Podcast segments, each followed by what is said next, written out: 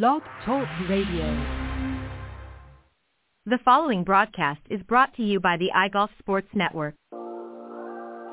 The Women of Golf show is sponsored by the iGolf Sports Network and Golf Tips Magazine. Here's more about our sponsors. iGolf Sports is a live stream broadcast and media production company providing quality programming designed to attract the golfing enthusiast. And Golf Tips, the game's most in-depth instruction magazine, including reviews on the latest equipment, tips from top teaching professionals, all designed to help you improve from tee to green.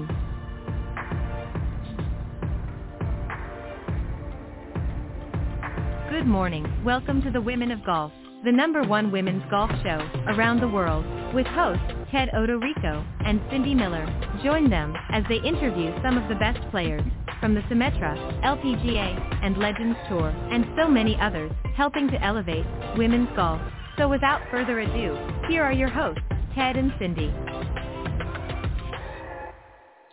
All right, good morning, everybody, and welcome to the Women of Golf. I'm Ted Odorico, and unfortunately, Cindy's not with us this morning. She is out there raising money for one of the local hospitals in Buffalo, New York, so we want to wish her much success and good luck with that. So she won't be joining me this morning, but she will be back next week, of course. Got a great show for you this morning. Very, very excited. Got a couple of great guests that are going to be coming on here in just a moment. I'm going to introduce the first one here in just a minute, but I want to remind everybody, of course, we are live every Tuesday morning from 9 to 10 a.m. Eastern here on the blogtalkradio.com network. Best way to find us is go to blogtalkradio.com/womenofgolf. And as I said, we're always live every Tuesday morning from 9 to 10 a.m. Eastern. If you can't join us live, not to worry. Just visit that link a little bit later on. Scroll down to the on-demand section, and you can check us out there in the recorded version. And not only today's show, but all of the other previously aired shows as well. And we're also on Morning Read. You can check us out there as well. So glad you could join us. And I'm going to introduce this morning's first guest, and we'll begin our discussion. My first guest is Savannah Vilaubi. She is a golf professional whose accomplishments included winning the 2016 Texas Women's Open as well as the 2019 again. She began playing golf when she was 8 years old and attended the University of California in Riverside. She's also worked very closely with the Women With Drive organization, which created to help promote women's golf. And this past weekend, she was finished tied for second in the Mission Inn Resort and Club Championship. So please welcome my first very special guest this morning, Savannah Vilaubi. Good morning, Savannah. Good morning, Ted. Thanks so much for having me on today. I'm excited. I'm glad to have you on. I appreciate you taking time this morning. So we were talking off air just a moment ago, and I was asking you about the Symetra Tour's schedule. You're on break this week from Symetra. I know they just finished this past weekend was the third event in a row, but you're playing somewhere else. Where are you playing this week? Yeah, so the Symetra does have an off week, but I'm with the Credit State Open. So I just got to Denver yesterday morning, and I haven't been here in a few years now, but looking forward to taking it up tomorrow. Well, very good. And we're going to talk a little bit about this past weekend's event, because you actually had, despite coming in as runner-up, you actually had a really, really good event. According to you, you felt that you really played well, and we'll talk a little bit about that. But I want to talk about, because you started playing golf very, very young, roughly around 8 years old. Who introduced you to the game? And give us an idea of when you felt, hey, this is something that I want to do.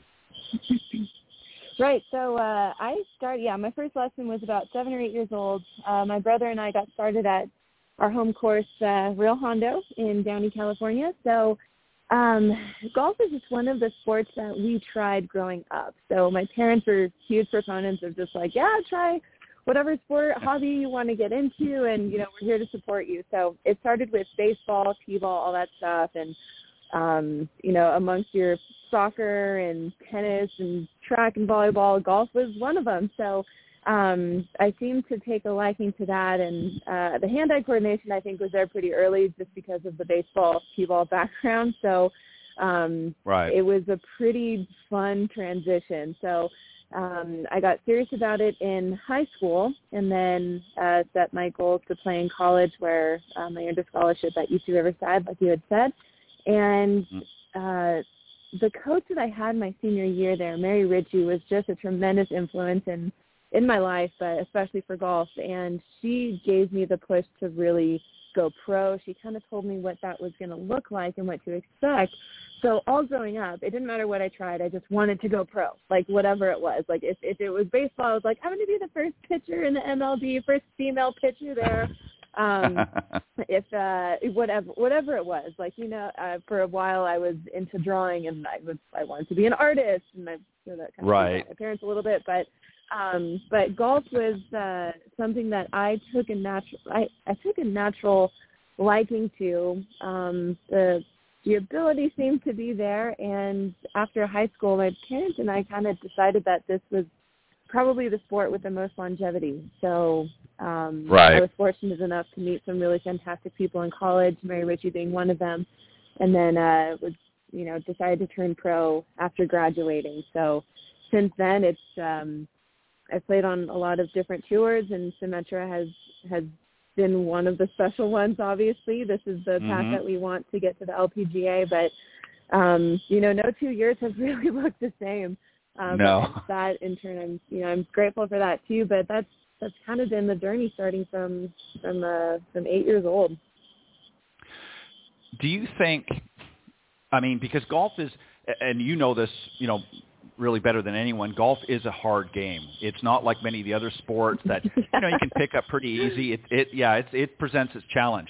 So for you to pick that as a sort of a career choice says a lot about your integrity, because it's not an easy sport. I mean, you could have, like you said, you could have been an artist, you could have done anything, and not saying that there aren't challenges there, but golf is extremely hard, as most people know. Was there something inside of you growing up that really gravitated to those challenges, that said, you know what, I don't care how difficult this is, I'm going to master it, or I'm going to do my best at it? Was there sort of a driving force within you that said, I don't care how tough this is, I'm going to give it my best, and whatever happens, happens? Right. Yes, but I think I was kind of a little ignorant to the process of what it really looked like to make golf a career. So, like I said, whatever I did, I just wanted to turn pro. It all sounded good. Right. But when you break it down, there's a lot of things that you have to figure out first. And with golf, it makes you answer really tough questions about yourself. And the beautiful thing about it, and into the double-edged sword, is that you don't always have someone with golf. You don't have really teammates. Granted, you have national teams and stuff, but you don't really have that teammate or that coach that's just going to be in your ear and just holding you accountable for practice. It's you and your goals and your strategy. And it's up to you to decide what works and what doesn't, and then to go back to the drawing board and just continually improve. So over the last few years, I've been really fortunate to have a fantastic team of mental coaches, my swing coach, my trainer, and just my family and boyfriend, just who have been tremendous influences for me. And they're the people that hold me accountable, who I can bounce ideas off of. And so at this point in my career, I'm lucky to feel like it's a collaborative effort. But at the end of the day, you do have to be your most authentic self in order to play this sport. You can't get by on anybody else's results, but what's great is that you don't have to lose a game just because your teammate doesn't feel like playing their best that day. So I think there's a lot of freedom in that. Yeah, it is. It's an individual sport. And again, there are some, a few team, moments within a golfer's career, where whether it be playing on a Solheim Cup or something in that event. But essentially, you are accountable to yourself. And unlike many other sports where you do have teammates to rely on, or, if you're not playing your best one day, they can kind of help, pick your end up a little bit, or vice versa. But in golf, it's you and the elements that are out there. And if you're not playing your best, it affects you and you only. So let me ask you, what was the biggest shock? So you turned pro, and you mentioned, there was a lot of things unexpected. What was the biggest shock, I guess, when you turned pro and you got out there and realized, What was the sort of I didn't expect this moment for you?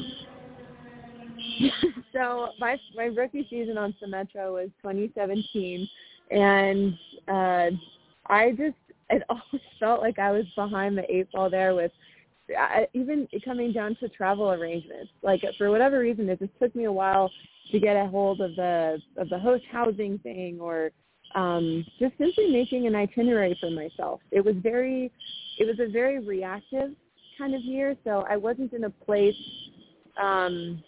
mentally or like logistically to create. Right. It was all very much a reaction to the next thing and the next thing. So that was the biggest change, I think. So between college golf and professional golf, in college you have a team of people, you have a whole village that are making sure you are where you are at the appropriate time. But I didn't practice that enough going into my Symetra season, my rookie year. So that was the biggest struggle. And when you feel like you're just playing catch up the whole season, it's really hard to play your best because you're constantly reacting to these things that you didn't anticipate, that you didn't plan for. So we can just chalk that up to maybe just a lack of experience, a lack of decision and planning. So in that process, I've definitely learned that with discipline and planning comes more freedom. So when you plan ahead, you know that certain things aren't going to be a distraction for you. When you decide, even when it comes to training and your diet, like if you simply decide that you're going to allot this time or you're going to eat a certain way, you know simply that other things aren't allowed in your space to distract you. So with that, you're able to create, and in the space of golf, that's obviously the most important thing, instead of just reacting to the next thing that was unforeseen. So, I'm kind of forgetting what the original question. Oh, that was anyway. So that was the biggest struggle. That was the biggest struggle. I was constantly just reacting to this new environment in every way possible. So that was a tough one for me there.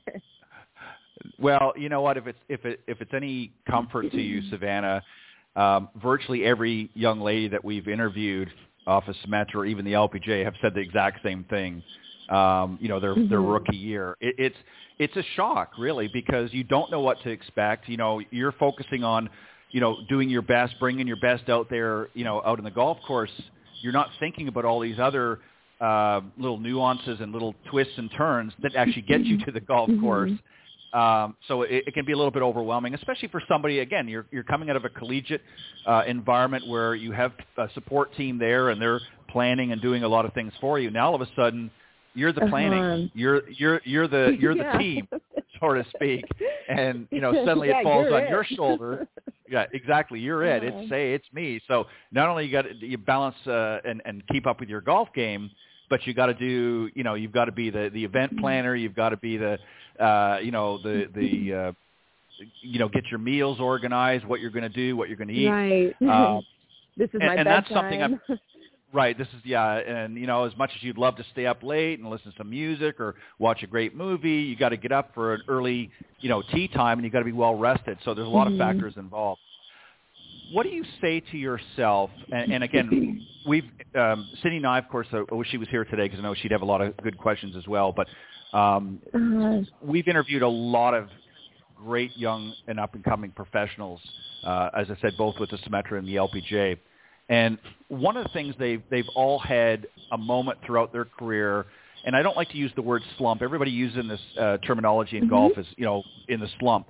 But everybody has weeks or moments where they're not really playing their best, and they're kind of – and some of them have gotten to the point where they've even said, I don't think I can do this anymore. I want to quit. Yeah. Number one, did you ever get to that point? Did you ever have that feeling?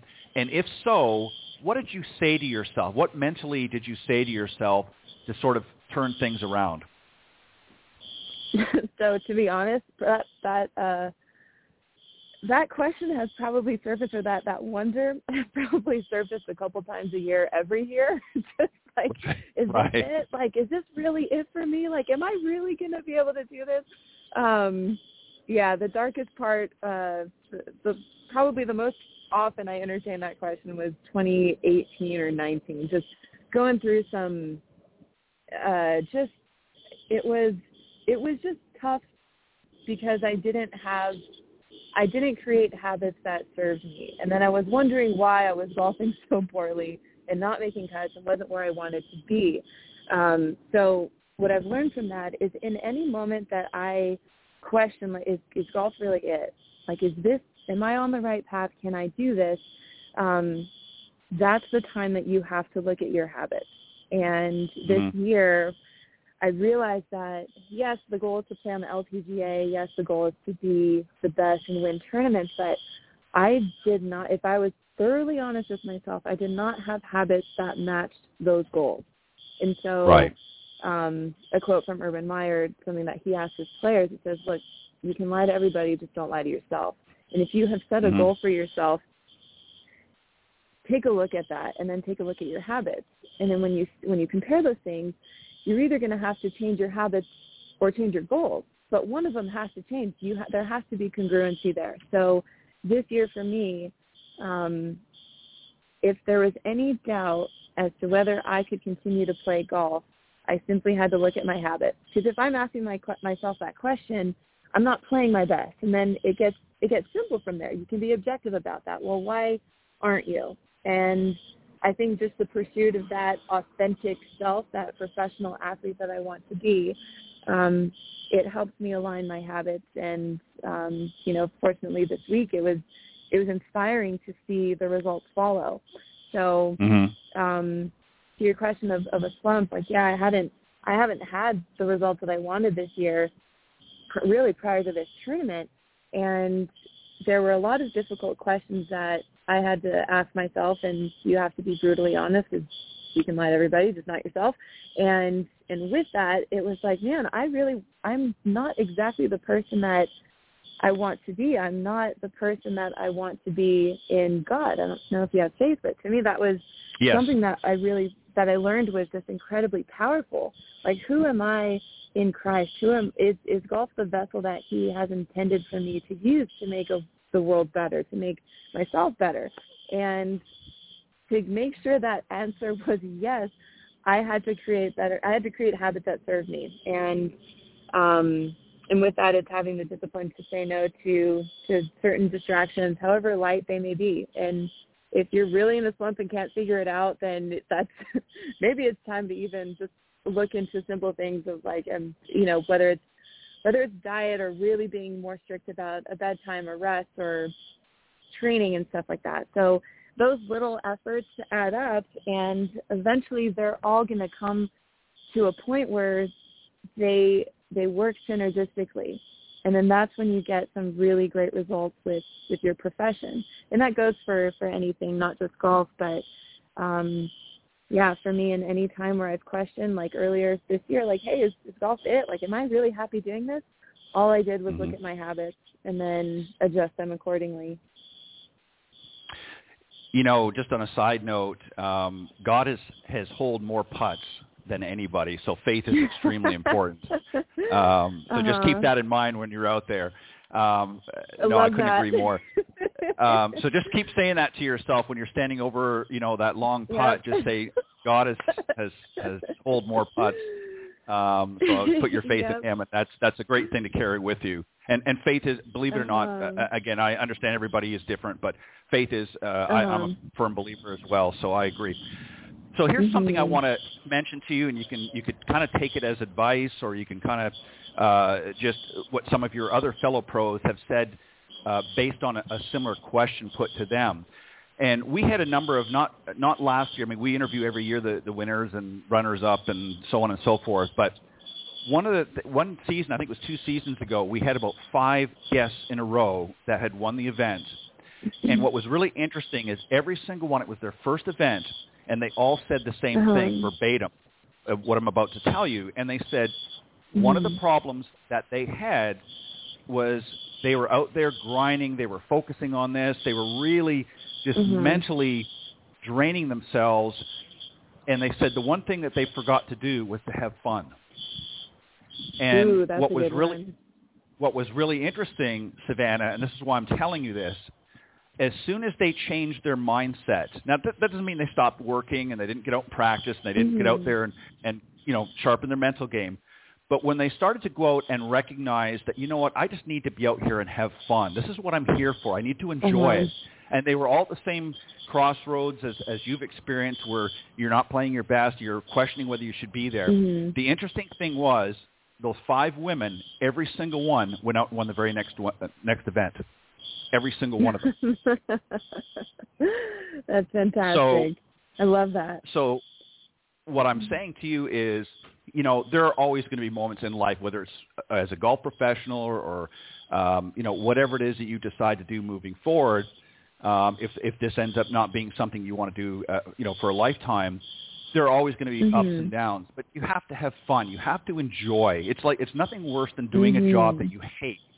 And I know you don't hate golf, right. but you know what I mean? Or you feel like you're overwhelmed because you're just beating yourself mm-hmm. out there every week. So just remember, starting with mm-hmm. this week, go out and just have fun. You've got the game. Mm-hmm. If you didn't have the game, you wouldn't be where you are right now. So don't worry about mechanics. Don't worry about, I've got to sink this putt.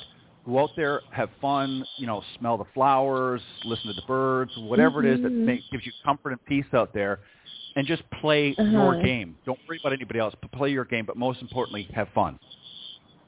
I love that. I love that, Ted. Thank you. Thank you. You're very welcome. That's so important. I agree with that. Well, I think a lot of people get caught up with the mechanics of the swing, or they get caught up with in the moment of, I've got to win this event, or I've got to win an event, I've got to get in the top 10. All of that stuff is irrelevant if you're not enjoying yourself, because if that's your pursuit, mm-hmm. then what ends up happening is, like you said, you're taking your, you know, obviously you have goals, and those may be some of the goals. That's okay. But if your main focus is all of that all the time, you're going to get to a mm-hmm. point where you're going to resent the game. You're not going to enjoy it. And mm-hmm. then when things don't go your way, the frustration level just increases. So just remember to go out each and every week and have fun. Laugh at yourself. You miss a putt, and even if it costs you the tournament, laugh about it. It's a game. I love that. You know, I mean, I might need practice doing that. Objectively, it sounds good on paper, but know. You know, but that, no, that I understand the point there, and it is very important. You got to remember right. There's a beautiful life to live outside of golf. That's right. And again, I don't mean to distract and not pay attention to the other important stuff. Of course, you've got to do right. that. But this is what these young ladies had told us on the show here. When they came on, and it was amazing because it was really interesting because, I mean, literally verbatim, they all said the same thing. All right, I want to get to the tournament here. You did play, uh-huh. yeah. I mean, you know, it's it is what it is. You got to get out there and enjoy it. So here was something that was really interesting, and I want to read what you had said. These were some notes that were passed along. You said, I was really hoping for the last putt there, but it was a stress-free par, which was nice to end on. Mm-hmm. I'm so excited mm-hmm. this week. It finally felt like the mental and physical game showed up at the same time. Yes. Explain that a little bit. Yes. What happened this week that hasn't been happening maybe some of the weeks leading up or even the last season? Mm-hmm. Absolutely. So I'll also throw in the cross of spirituality there. So the spiritual, mental, and physical all seemed to intersect this week, and I knew it was just going to be a matter of time. So in the past, yeah, like it's in the past and then even in the recent weeks, like you feel like you can make a mental, like you have mental victories along the way. So say one tournament, you really did well in being objective about things, but maybe the swing wasn't there, the ball striking wasn't there, putts weren't dropping or whatever. So the physical game may not have been what you wanted it to be or what you had hoped, but the mental game was there. So the attitude was good. And another week, maybe your attitude wasn't the best and your aptitude was better. So maybe you're hitting the ball great, but your mental was maybe preventing you from really sealing the deal there. So I felt like I was making progress in each of those areas, especially spirituality, the last couple weeks. And I knew that my work ethic was one that was going to reward me with good results. And finally it happened. So there was a lot of trust in what I was doing. There was a lot of trust in the process. And this week I had the aptitude and the attitude and and it came together, and it, you know, gave me a run at winning the event. So just looking to build off that, and you know, I did look at what worked, and hoping to bring that into this week and for the rest of the season.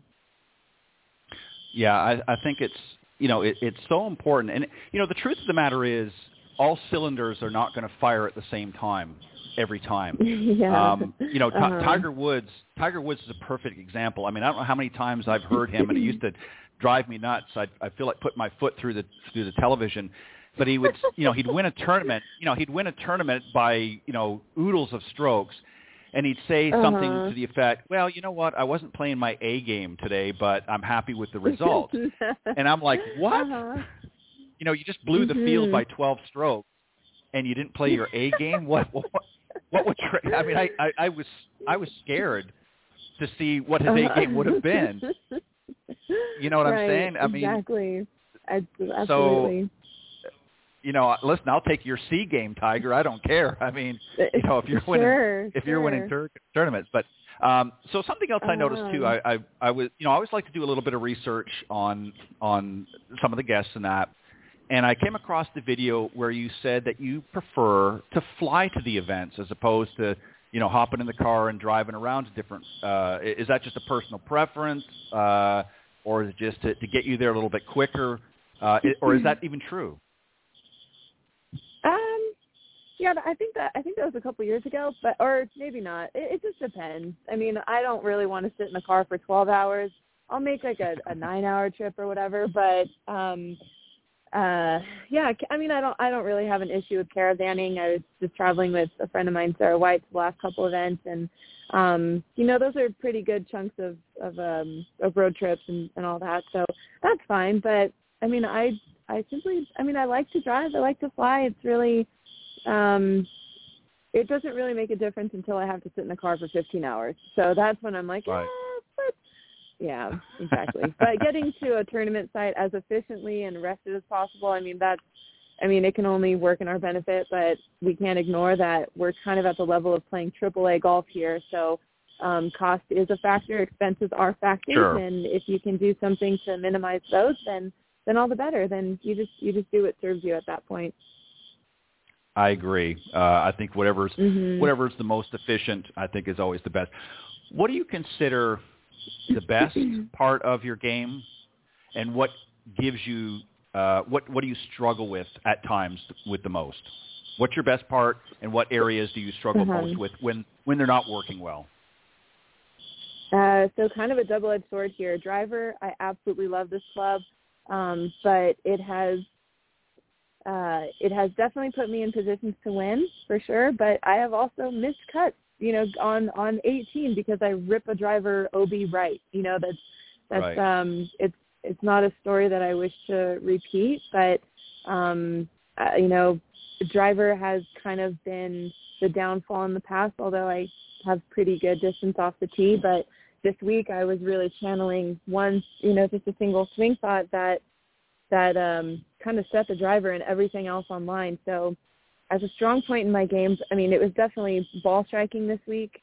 I still average, I think, 31 putts for the event, but I was hitting a lot more greens than I have in the past. So at a point, you know, putts are going to fall, especially from that 20-foot distance. I feel like when you have a really good tournament, it's when you can get a couple of those 20-footers to fall. Granted, you're going to want to make the 5-footers for birdie or for up and downs, but yeah, those 20-footers make a difference. But for me, getting to the green was a big deal. So I got some new Titleist irons just a few weeks ago, and this was their second tournament with me. So you know, when I have equipment that I feel is working to my benefit, so I'm still definitely in the honeymoon phases of these clubs now, and I think it just showed up in the ball striking stat this week. So so right now I would say ball striking is pretty great. Well, those new Titleist irons are either going to stand with you in the winner's circle, or they're going to end at the bottom of the pond, one of the two. So hopefully they'll be in the winner's circle with you. Well, listen, yeah, they'll be Savannah, with me. Yeah. I'm sure they will. Well, listen, good luck this week and good luck the rest of the season. Leave in the lake. Oh, I know. Yeah, trust me, I know. But listen, good luck this week, and good luck the rest of the season on Symetra. And I have no doubt that you'll be joining certainly me and Cindy again. I think this season I see a win coming up real soon. So, but just remember that you're not the only one who feels it.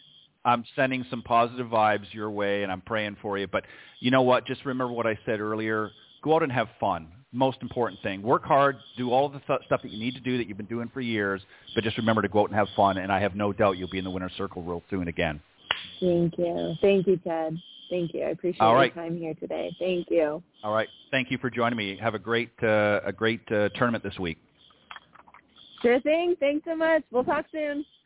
All right. Bye-bye. All right. It was my very special guest from Symetra Tour, Savannah Vilaubi.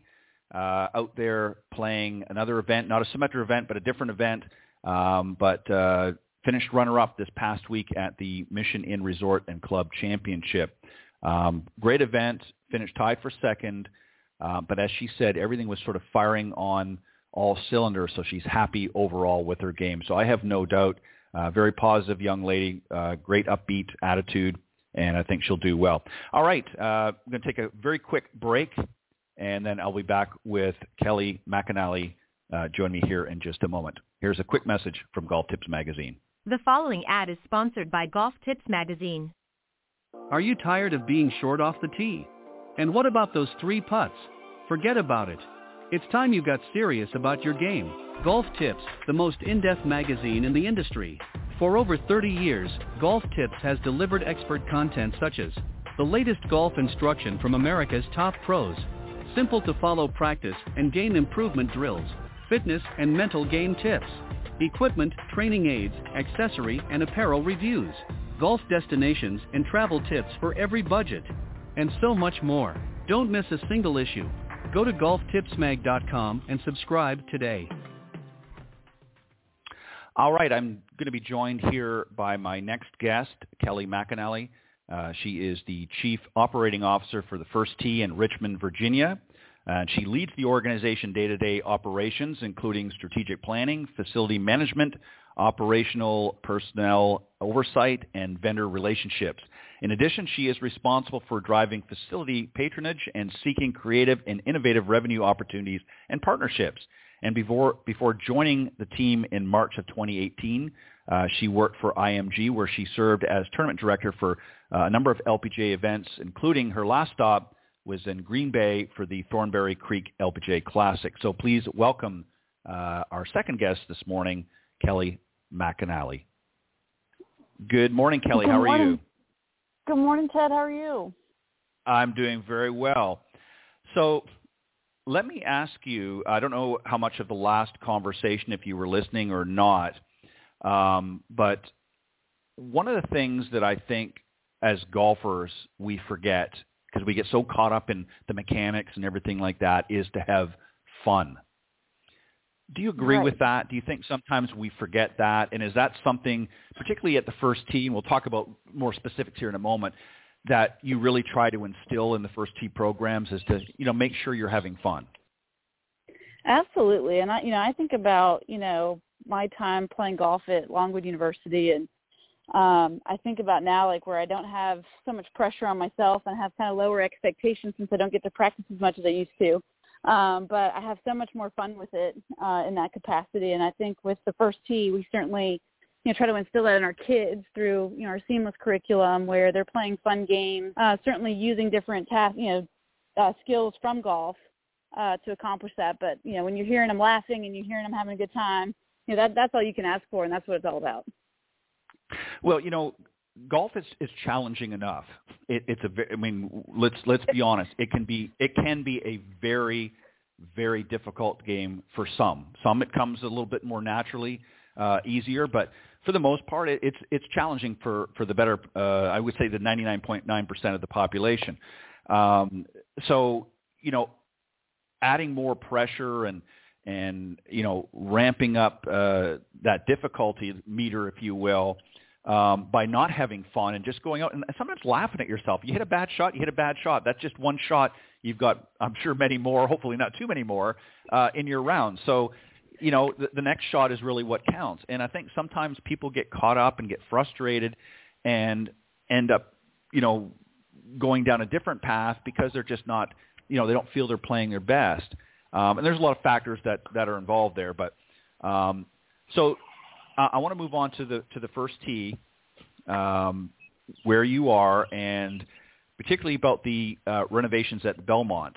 I know Davis Love III, of course, was involved with that. So talk about that. First off, what were some of the things that you guys did in the renovations? What was happening? Give us kind of an overview. Sure. Just kind of give you like a quick kind of overview of kind of how we got there. We had an opportunity, come up that, Belmont and Henrico County was, owned it as a municipal golf course, and we're looking for a third party to come in and run it and run the day-to-day. And for First Tee, this was a property that didn't have a driving range or really any, like, good practice facilities. And for us and our curriculum and our programming, certainly was going to make it a little bit more difficult to do some of the fun games and activities that, we certainly do with our kids. And so, with the help of, certainly some key donors in this project, and certainly with a little imagination, our team, our CEO, Brent Snyder, and some of our board members put together a request for proposal where we were kind of looking at doing something a little bit different, looking at the future of golf. And with that, we took an 18-hole Tillinghast golf course, and the Davis Love design group were able to restore, 12 of those holes. So holes, original holes 7 through 18 are now 1 through 12 on our championship. We were able to add a 6-hole par 3 course using some of the templates from Tillinghast and some of the other great golf properties that he's done over the years. And then also added a really nice driving range, a wedge range, and a really, really nice practice facility to really help each person find their connection to golf. And I think we see that a lot, as we talked about fun a little while ago. For some people, playing on, we have a putting, an 18-hole putting course. For some people, putt-putt is kind of their entry to golf. Sure. And for us, we want to be able to provide a welcoming and fun environment for every person, whether you're a really low handicapper or just somebody that's looking out to have a good time with your family. And Belmont is certainly going to be that place here for the foreseeable future. Well, and that's so important too, just to touch on the point you just made. You want to be adaptive to everybody's needs. I mean, everybody's different. Some people like to get out there on the range and they like to see how far they can hit it. But some people just like to putt on the green and work on that part of their game, or just that's something that's fun to them. And again, it goes back to that word fun. You want to make it an enjoyable experience for all levels. And it sounds with these renovations, that's exactly what you're accomplishing. And kudos to, the staff at the First Tee in Greater Richmond, but also to Davis Love III and his group for helping to bring that to realization. And it's so important, I think that when you have the right atmosphere, it makes the whole learning experience that much better for everybody all the way around, both from the teaching side, but also from the student side, if you will, when they're learning these different programs, if they're in the right environment. So kudos to all the way around. Yeah, absolutely. And we're really grateful to Scott Sherman and Davis Love and Mark Love for their hard work. And then certainly, with my team here at Belmont, our maintenance crew, our superintendent, Dan Sabina, our VP of golf, Mark Lynch, those guys have done an incredible job building a team that, buys into that culture and supports the vision that we have. Yeah, and it's so important because, again, it is a team effort. It's everybody sort of pitches in and does their part. And when it's all sort of all oars are rowing in the same direction in the boat, then it's obviously a much smoother and enjoyable journey. I want to bring something that I want you to, and again, you don't have to get into great detail on each point, but maybe you can talk about some of them. First Tee, for those that maybe are not as familiar with this program, I'm talking particularly to some of the parents out there that may have children that have expressed an interest in golf, and maybe this is something that you've considered. The First Tee programs have 9 core values, which I think are great. Maybe you can touch on a little bit, some of them, all of them, whatever, and why you feel and why they've been so successful as part of the curriculum, First Tee. Sure. And I think, for those that aren't familiar with First Tee, it's certainly a great nonprofit organization. There's probably one, in a city either that you're in now or nearby. And, we do a great job of certainly teaching life skills and healthy habits and empowering young people using the game of golf to do that. And, the core values are certainly a big part of that as we look at, integrity as an example. Golf's one of the few sports where you're calling penalties on yourself for having to keep your own score, and so keeping people honest. Judgment, certainly another great core value. And so I think as we look at, all of those core values, we do our best through kind of different games and activities where they're learning, things like how to introduce themselves properly, looking people in the eye, shaking their hand. I just really love seeing, the confidence that once, you see our kids progress through the different levels of First Tee, just how far they come. And for me, operating now 3 First Tee facilities here in the greater Richmond area, I find that our First Tee participants turn out to be some of our best employees as well. So we love having them around, not just in our classes, but, they love also coming in, and maybe this is their first job as well. So, through those core values, we're able to instill a lot of character and things like that with them that they can take with them, whether they go to college or in those next endeavors beyond our program. Yep. And well said, by the way.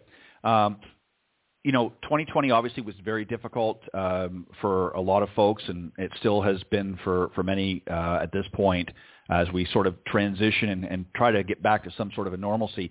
Golf, obviously, as I think we all know, really got a booster shot in the arm just because people were, stuck inside for a long period of time in many cases, and, were looking for something to get out and do. So there's been a real surge in interest. But in 2020, obviously, it was very difficult to do some of the programs because of social distancing and so forth. But you guys are coming out in 2021 as things have opened up a little bit more with some great spring and summer programs. Talk a little bit about some of those and what, from a parent's perspective, what their children can expect to be a part of if they choose to come out and participate. Sure. Especially for those just looking for activities for their kids. I know our chapter offers, First Tee summer camps with over about an 8-week period. And we do that at all 3 of our locations here in the greater Richmond area. Some parents, will enroll their kids in multiple weeks of camp. Some, kind of pick one and maybe do some other sports, mix it in there. We also do our life skills experience classes as well, which during the summertime, which, for some of our kids, whether they're doing other extracurricular school activities or things like that, they can't always do all of our First Tee program throughout the school year. So the summer kind of allows them time to be able to catch up and be a part of it, and certainly integrate with our coaches. And so, if you're looking for something fun for your kids to do this summer, I would highly recommend any type of First Tee activity, whether that's summer camp or classes at a local golf course that has a First Tee program for sure. Yeah, and there's also just some of the other things very quickly I want to mention. The PGA Junior League as well is another one, and one of my favorites is the LPGA USGA Girls Golf Program. Maybe you could talk a little bit about that, because that's been a very successful program for a lot of folks that participate in that. Maybe you could touch on a little bit about that so that, sure, maybe somebody that has a young daughter that maybe would like to be a part of that, maybe give, again, an overview of what that program is about. Yeah, we found with PGA Junior League, it's a great way for our junior golfers to get some competitive golf in them. And so, we do a lot of kind of internal matches to build confidence, using a lot of the, maybe Op 36 concepts where they might start at, 25 yards, and try to make par from there before moving back to 50 yards. And, we certainly have found that, PGA Junior League is just a great kind of team environment where golf is such a individual sport most of the time. It allows them to kind of be around kids their age, competing, in golf, and it goes back to that word fun. It just keeps it a little bit more fun when it's something you're doing with your friends. And then, same thing with our LPGA USGA Girls Golf Program. I love seeing our girls out there doing a variety of activities, whether that's they just did a watch party for the Pure Silk Championship that was in Williamsburg not too long ago. And so just different activities that we do to bring the young ladies in our First Tee programs together to have kind of that social interaction, but also you know, being able to share that passion for golf and get out there and play is always, you know, just a great experience, not only for the girls, but coaches as well. I know, you know, some of those LPGA events are some of my favorites that I look forward to as well. And then for, you know, maybe some of the moms or people out there, you know, I've got with Women's Golf Day being today, I've got a scramble event going on at our Tattersall Youth Development Center over in Chesterfield, and I've got, you know, about 12 ladies from the LPGA amateur group coming out doing a little scramble. We've been spending the last 6 weeks doing some introductory to golf clinics, and today we're going to get out on the course and test out our skills that we've all learned. So it's just a great, you know, opportunity across the board, not just to the LPGA USGA Girls Golf Program, but also the LPGA amateurs, which is also a great connector to the game as well. Yeah, and thank you for mentioning, because I was actually going to mention that very same thing. Today is, of course, June 1st is Women's Golf Day, and that has been a very successful. It's in, I think, its sixth year since its inception, and what's really great is it's in now over, you know, 90 countries around the world. You know, thousands of not only courses but organizations participate in that, and, you know, women's golf in general has really, not just at the tour level, but at the youth level as well. I mean, last year, just to give you an example, I'm not sure if you follow any of the numbers, but they had close to 500,000 young girls get into the game in 2020 during the middle of a pandemic. So it just shows you that there's an appetite for young women to be a part of this game. And these programs that you've just touched on are a great stepping stone to get young girls particularly interested in a game that, you know, whether they have aspirations of ever being on the LPGA Tour or some other mini tour or what have you, it's just a great way to introduce them to something that really, as you know, Kelly, is becomes a game of a lifetime. And I think it's just great that you guys... Yeah. And, you know, just on a side note, you mentioned earlier on, you know, about not being able to play and what as much. I never really realized I'm a teaching professional as well, and what was always interesting to me is I thought, great, you know, I'm going to be a golf professional. I'm going to play lots of golf, but unfortunately, when you actually get in the profession, you get so busy, you know, doing lessons and doing corporate events and so on and so forth that you don't have any time for your own game anymore. So I'm like, well, what's up with that? I mean, you know what I mean? Yeah, so I'm looking forward, now that Belmont just opened this past weekend, I'm looking forward to working on my game some and maybe playing in a few Virginia State Golf Association events here soon. But, yeah, you know, it's really been an exciting time, especially for women in golf. And I think, you know, for me, I started playing golf when I was 8. So, you know, I sometimes take it for granted where there's, you know, some people that, you know, don't know where to check in or don't, you know, exactly know what to do when you get to the golf course. And so I've been really, you know, proud of our First Tee chapter and how we use our facilities to be that kind of welcoming, you know, judgment-free, you know, almost educator of the game to help, you know, continue us to grow and do our part to share this wonderful game with so many people. Yeah, exactly.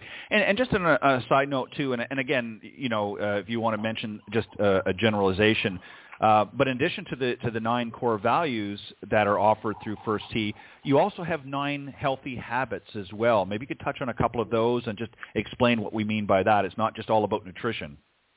Sure. No, and I think with, you know, Annika Sorenstam certainly developed those, I believe, with First Tee. And as we, you know, we look at healthy habits, it's not just necessarily like nutrition, but it's also like, you know, the mental aspect of the game. Yep. You know, all those different things kind of factor into it. And so, you know, we want to make sure that we're providing certainly, you know, safe and healthy environments where we program, and those healthy habits we try to instill, whether that's, you know, simple things like, you know, hydrating and making sure you're drinking plenty of water, especially as we start getting into summer, it's getting kind of hot out there. And sometimes we can relate those healthy habits back to our, you know, core values of, you know, back to judgment. You know, if you don't bring water out there, you're going to be a little bit thirsty. You know, making sure that you're doing the right thing, and sometimes they tie together nicely. But, you know, they all – oh, go ahead. Yeah. And just on a side note, Virginia does get hot in the summer. So, yeah, you want to have some water handy while you're on the golf course. You know, it's just something that, you know, we overlook. But, you know, it's so great because I love a lot of these programs, and I'd like to even see more. I'd love to see golf, and I'm not sure – you know, how we as an industry have to go about it. But I'd even like to see them become more entrenched in our general school systems, because, you know, like so many other sports, you know, that they have access. Golf is one.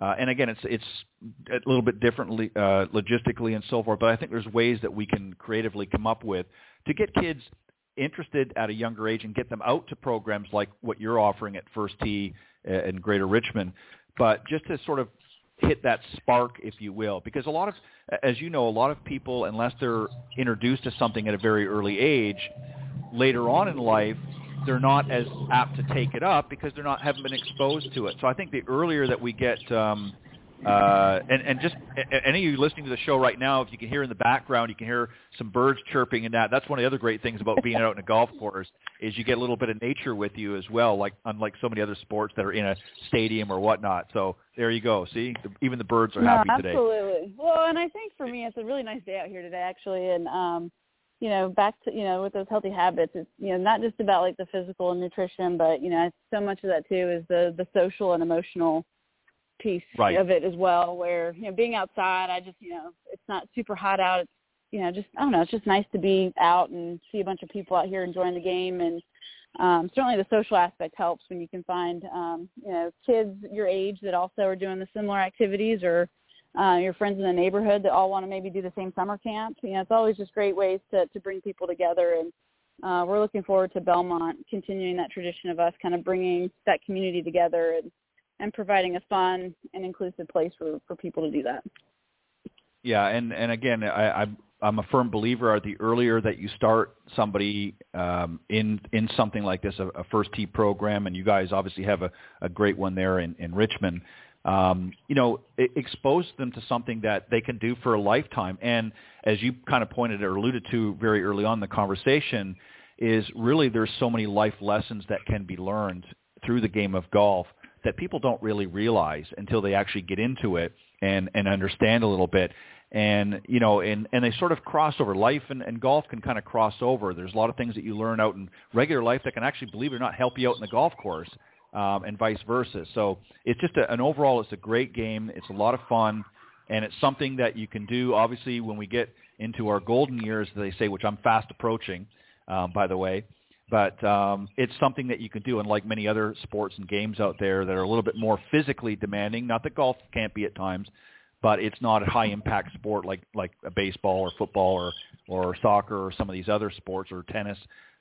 It's something that you can do much later in life and still have some enjoyment and fun. So, Kelly, where can the folks, if they want to, if they're going to be up in your area or currently in your area, where can they go to get more information on some of the programs and things that you're offering? Certainly. If you're interested in our programs, you can go to our website, which is firsttrva.org.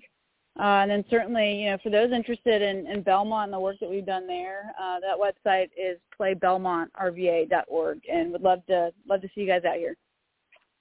Well, perfect. Well, Kelly, I want to thank you, and my apologies that Cindy was not able to join us today. I know that you probably were looking forward to having her here, but she's out raising money for a local hospital up in her area, up in Buffalo, New York, through golf, of course. That's one of the other great things is so many charities benefit from all of the hard work that many professionals like Cindy Miller do in the golf industry. So she sends her apologies that she wasn't able to make it, but we'll have you back on again, and we'll talk more golf, and next time I'll make sure she's here. But I appreciate you. Yeah, I appreciate you. And send me some information if I can donate to it. Will do. Yeah, it's just a, you know, again, just epitomizes what golf has done for so many organizations around. And I know you guys do a lot of great work through the First Tee up in your area as well, and working together with so many local organizations and things. But Kelly, I want to thank you very much for coming on and sharing a little bit about the First Tee at Richmond, Virginia. And again, go to the websites if you want to get more information. If you're interested in having your children participate or learning more about some of the programs that are available, it might be a great option to get them involved this summer. But Kelly, thank you very much for joining me this morning here on the Women of Golf. Ted, thank you so much for having me, and happy National Women's Golf Day. All right, I appreciate it. All right, Kelly, thank you. All right, have a good one. You too, bye-bye. Yeah, and just a reminder, as she pointed out, today is National Women's Golf Day, actually International Women's Golf Day, and organizations all over, not just the United States, but around the world, many venues, tournament venues are participating in this event. It's a great way for women to get out and play golf, and it also is available at the PGA Superstores.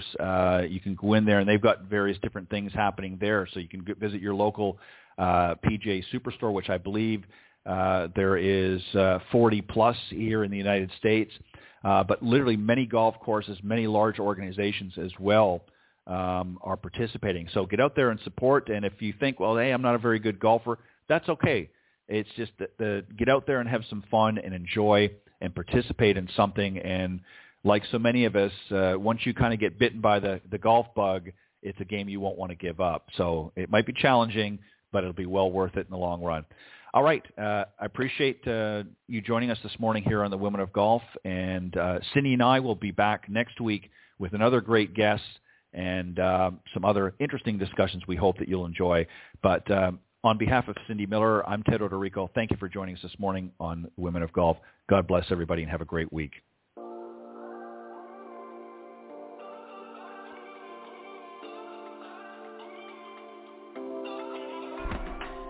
Thank you for joining us. We hope you enjoyed listening to this week's Women of Golf show. Ted and Cindy wish to thank this week's special guests. Remember to join them every Tuesday from 9 to 10 a.m. Eastern here on the iGolf Sports Network or on any of these social media platforms, iTunes, Stitcher, TuneIn, CastBox, TalkStream Live, and of course Spotify. To get updates on the show, you can follow the Women of Golf Facebook page at www.facebook.com/womenofgolf. This has been a production of the iGolf Sports Network.